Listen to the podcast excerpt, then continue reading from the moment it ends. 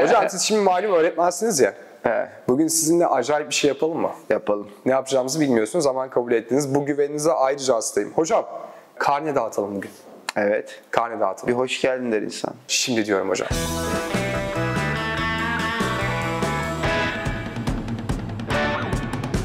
Haydi Sor Sorun yeni programında sevgili doçent doktor Oğuz Demir'le birlikteyiz. Hocam hoş geldiniz. Karneleri verelim. Matematik Sayın Nurettin Nebati matematikten kaç aldı? Aa, o ben veriyorum. Evet hocam siz benim öğretmenimsiniz. Doğru bugün karne günü. Senin karnen nasıl? Hocam ben e, okulu 10 yılda bitirdim.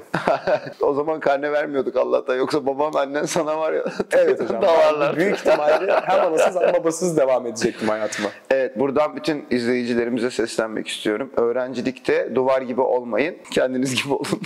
Ama duvar gibi olmayın. Vallahi bence de benim gibi olmayın. Başlayalım bakalım. Kaç, Evet hocam. Kime kaç veriyoruz? Evet hocam matematik. Sayın Nurettin Nebati'nin karnesini mi veriyoruz? Evet hocam. Sonuçta Matematik- ekonomist ekonomiste karne verir. Tamam matematik 1 ile 5 arası mı veriyoruz? Yani 1 ile 3 arasında gidip gelecekmişiz gibi görünüyor Sayın Nebati ama evet doğru dedin ya. e 1 yani. Aa, hayat bilgisi hocam. E, gözler ışıl ışıl 4. 4. Ee, Ama bak bir dakika hayat bilgisi değil. Hayat sevgisi 4, hayat bilgisi 1. 1. çünkü, Peki- çünkü sevmekle olmuyor. Biraz da bilmek lazım. Peki hocam Fen bilgisi. fen bilgisinden kaç veriyorsunuz? Fen bilgisi o dersi bir tane 5 olsun ya kardeşim. tane olsun Şimdi mu? kızmasınlar e- Kızmasın. ebeveynler. Evet 5. Ee, müzik Ha müzik. Müzik önemli çocuklar.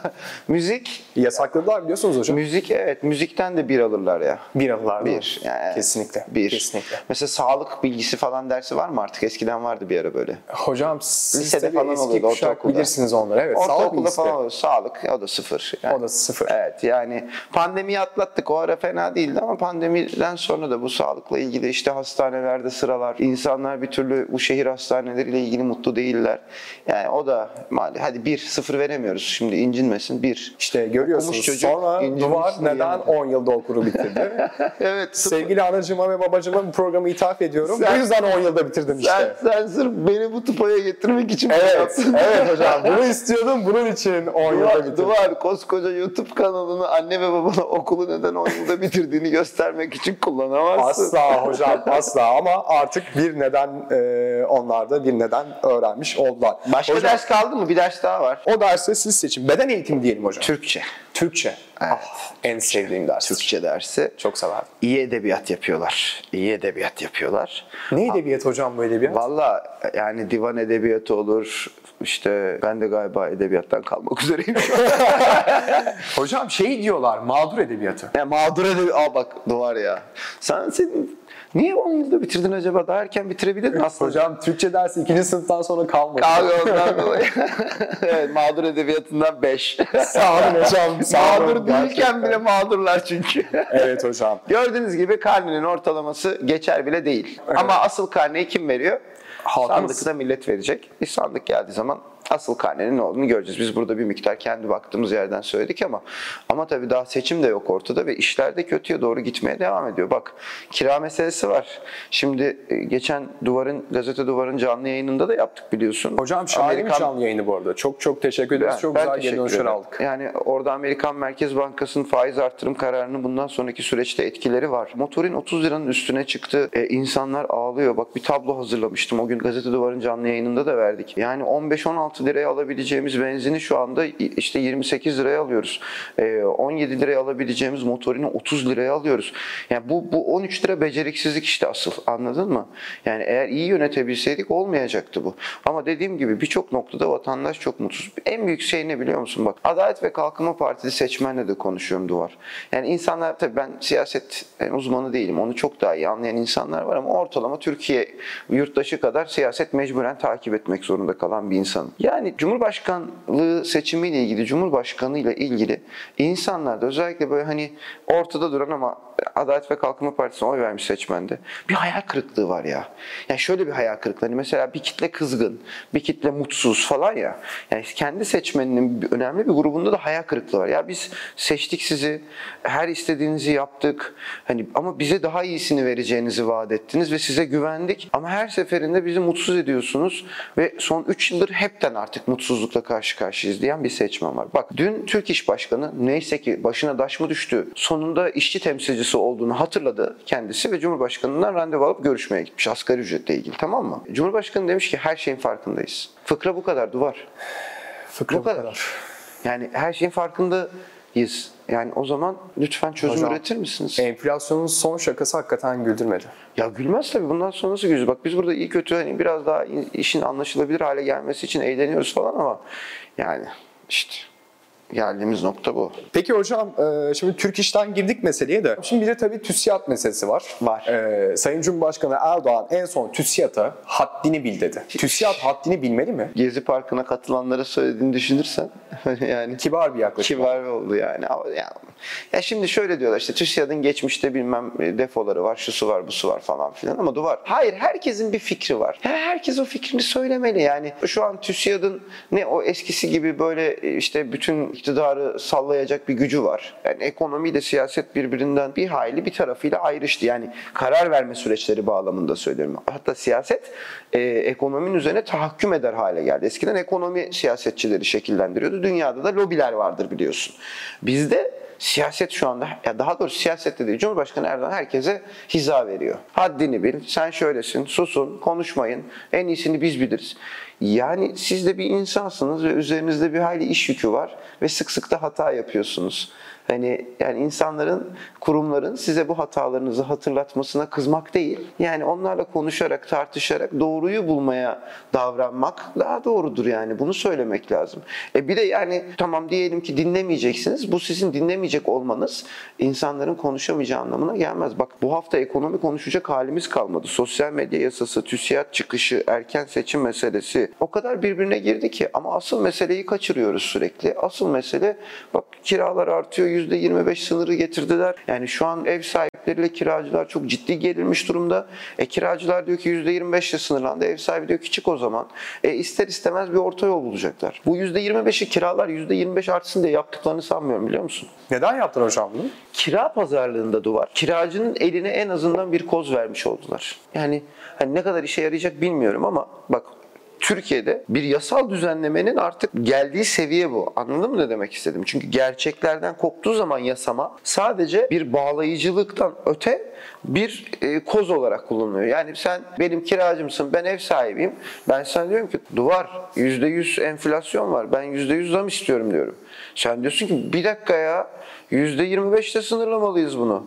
Aa, Yasa bu. Ben diyorum ki bak o zaman kuzenim, e, oğlum geliyor yerleşiyor. Diyorsun ki sizin oğlunuz yok. Ben de sana diyorum ki senin de paran yok. Anladın mı? Hani hikaye bu. E ama o zaman şimdi ne olacak? İşte sen %25 sınır var dediğinde ben diyeceğim ki tamam %100 yapma da o zaman. Anladım paran yok. Hani bunu bir %60'ta 70'te bitirelim be diyeceğim.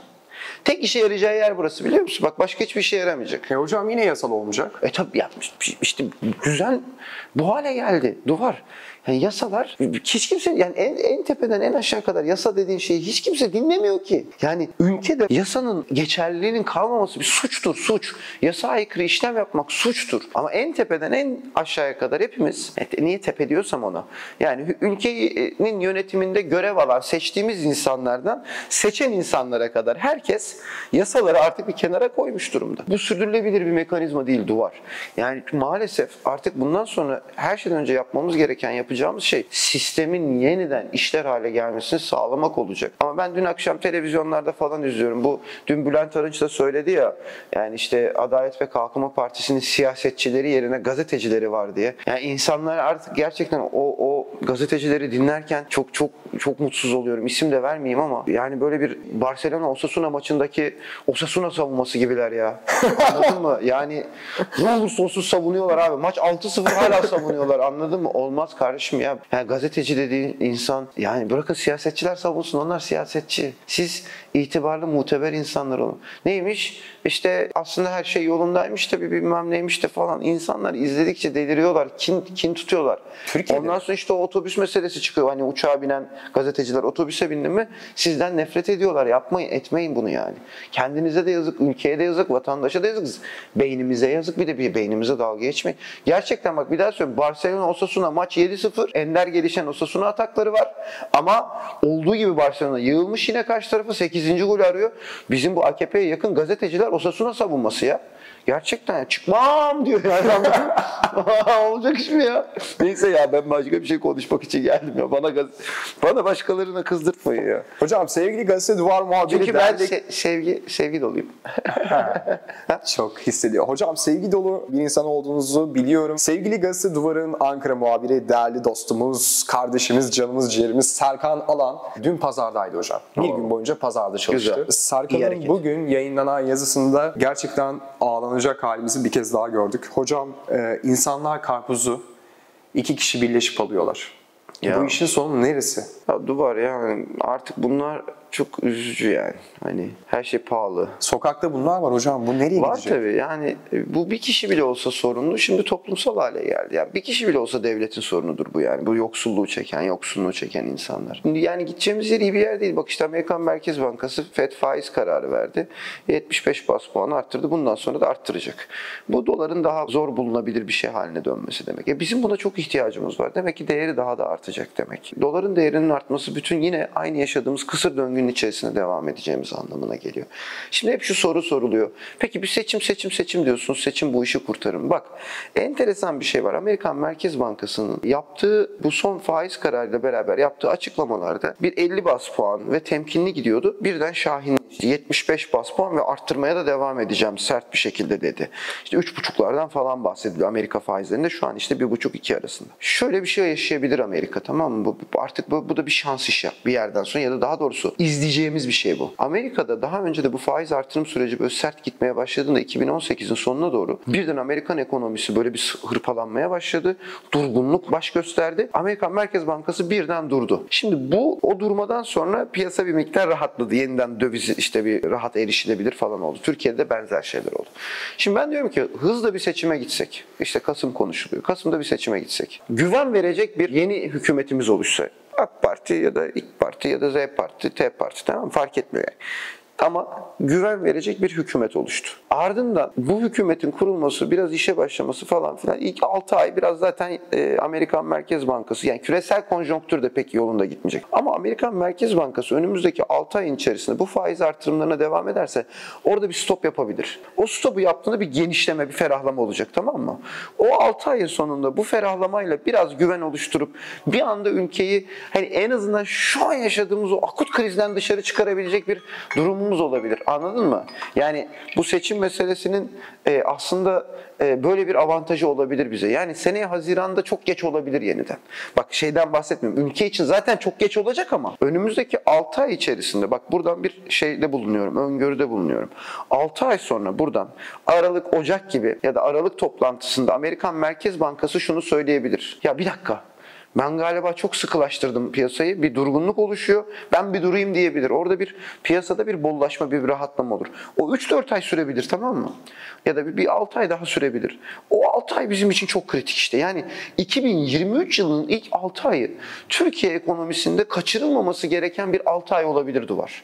O yüzden bir an evvel bu seçimin olması lazım. Sadece iktidarın, siyasi hesapların, siyasetçilerin hesapları değil. Memleketin feraha ermesi için de yani Kasım ayında bir seçim olması şart. Çünkü Aralık'tan, Ocak'tan sonra bir miktar bak tekrar ediyorum bu bir öngörü, tahmin tutmayabilir. Ama benim tahminim o yönde bir 6 ay kazanabilecek bir zamanımız olabilir. Bir an evvel seçime gidilmesi lazım. Son soru hocam. Haydi sor sor. Hafta yine burada mıyız? Hafta yine buradayız. Bir de bir şey daha söyleyeceğim. Buyursunlar. Canlı yayını sevmişler mi? Çok karizmatiktiniz. Teşekkür ederim. Bundan sonra yapacağız onu. Yapalım hocam. İnşallah haftaya görüşürüz. Görüşürüz hocam.